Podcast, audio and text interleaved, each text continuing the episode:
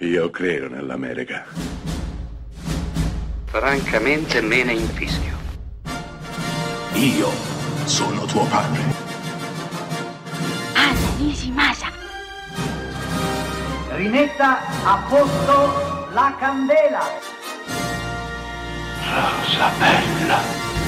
Siete a Close Up, questa settimana si parla di aerei quindi vi tocca Top Gun di Tony Scott del 1986 con Tom Cruise e Kelly McGillis. Nel cast ovviamente anche Val Kilmer, Ice e Anthony Edwards nel ruolo di Goose. Top Gun, per chi vi parla, è stato un film fondativo. Si può dire che la mia generazione, cioè per tutti coloro che più o meno si aggirano sulla cinquantina, Top Gun è stato il film perfetto per crescere, per flettere i muscoli e per mettere alla prova il proprio testosterone. La trama è la più banale del mondo, ancora una volta. Tom Cruise, il pilota Maverick, giovane scavezzacollo, si iscrive alla Top Gun, la scuola di piloti più dura del mondo. Ovviamente il nostro non conosce regole e nemmeno la disciplina, e quindi si metterà spesso e volentieri nei guai fino a che la tragedia non farà capolino nella sua vita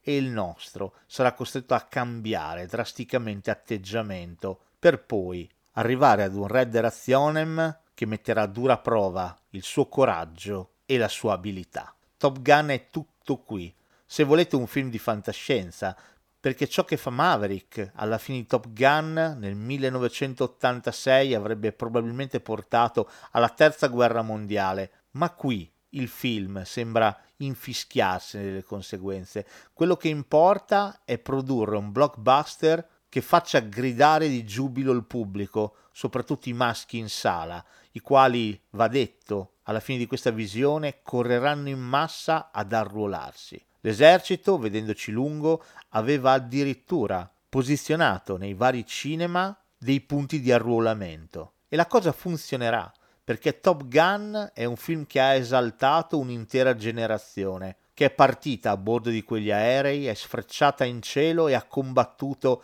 i nemici di sempre, arrivando alla fine della fiera a far trionfare un ideale a stelle e strisce che negli anni Ottanta dominava il cinema e forse non solo quello.